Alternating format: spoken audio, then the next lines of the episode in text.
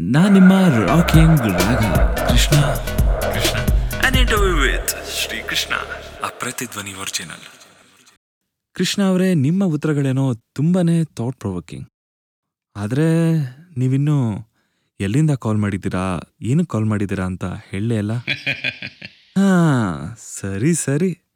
ಮತ್ತೆ ಬರ್ತೀನಿ ಆ ಪ್ರಶ್ನೆಗೆ. ಈಗ ನಮ್ಮ ಮುಂದಿನ ಕಾಲರ್ ಪ್ರಶಾಂತ್ ಅವರು. ಅವರು ಅವ್ರ ಪ್ರಶ್ನೆ ಜೊತೆ ರೆಡಿ ಇದ್ದಾರೆ. ಬನ್ನಿ ಅವರ ಪ್ರಶ್ನೆ ಕೇಳೋಣ. ಪ್ರಶಾಂತ್, ನಿಮ್ಮ ಪ್ರಶ್ನೆ. ಕೃಷ್ಣ, ನಿಮ್ ಕಾಲ್ ಸಿಕ್ಕಿದ್ದು ತುಂಬಾನೇ ಖುಷಿ ಆಯ್ತು. ನಿಮ್ಗೊಂದ್ ಪ್ರಶ್ನೆ. ಕೃಷ್ಣ, ನಾನ್, ನನ್ ಯಾರಿಗೂ ಅನ್ಯಾಯ ಮಾಡಿಲ್ಲ, ಮೋಸ ಮಾಡಿಲ್ಲ, ನೋವಂತ್ರು ಕೊಟ್ಟಿಲ್ಲ.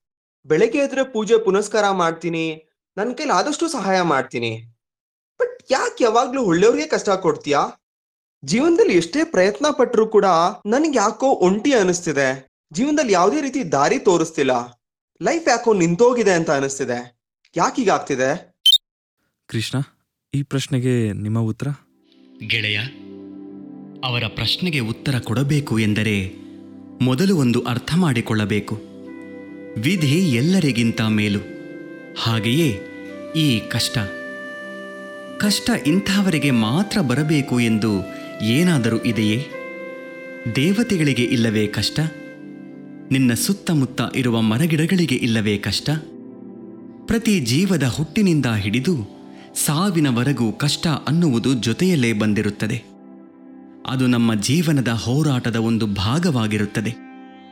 ಹೇಗೆ ಒಂದು ಕಲ್ಲು ಹುಳಿಪೆಟ್ಟು ತಿಂದು ಶಿಲೆ ಆಗುತ್ತದೋ ಹಾಗೆ ನಮ್ಮ ಜೀವನದ ಕಷ್ಟಗಳು ನಮ್ಮನ್ನು ಒಬ್ಬ ಸಂಪೂರ್ಣ ಮನುಷ್ಯನಾಗಿ ಮಾಡುತ್ತದೆ. ನಾವು ನಮ್ಮ ಕರ್ಮಫಲಗಳ ಬಗ್ಗೆ ಅತಿಯಾಗಿ ಚಿಂತೆ ಮಾಡದೆ ನಿಸ್ವಾರ್ಥವಾಗಿ ಒಳ್ಳೆಯ ಕರ್ಮ ಮಾಡುತ್ತಾ ಧರ್ಮ ಮಾರ್ಗದಲ್ಲಿ ನಡೆಯುತ್ತಾ ಹೋದರೆ ಎಲ್ಲವೂ ಸರಿಯಾಗೇ ಇರುತ್ತದೆ. ಹಾಗೆಯೇ ಒಳ್ಳೆಯದೇ ಆಗುತ್ತದೆ. ಅದೇನು ಸರಿ ಕೃಷ್ಣ. ಆದರೆ ಆ ಸರಿಯಾದ ಸಮಯಕ್ಕೋಸ್ಕರ ವಿಧಿ ನಮ್ಮ ಕಡೆ ಸಹಾನುಭೂತಿ ತೋರಿಸ್ಬೇಕು ಅಂತ ಅದೆಷ್ಟು ಕಾಲ ಅಂತ ಕಾಯೋದು? ಗೆಳೆಯ ನೀನು ಒಂದು ಮಾವಿನ ಹಣ್ಣು ತಿನ್ನಬೇಕು ಎಂದರೆ ಮೊದಲು ಸಸಿ ನೆಡಬೇಕು.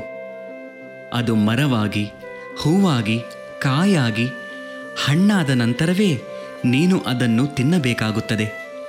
ಅದಕ್ಕೆ ಮೊದಲೇ ಫಲ ಬೇಕು ಅಂದರೆ ಸಿಗುತ್ತದೆಯೇ?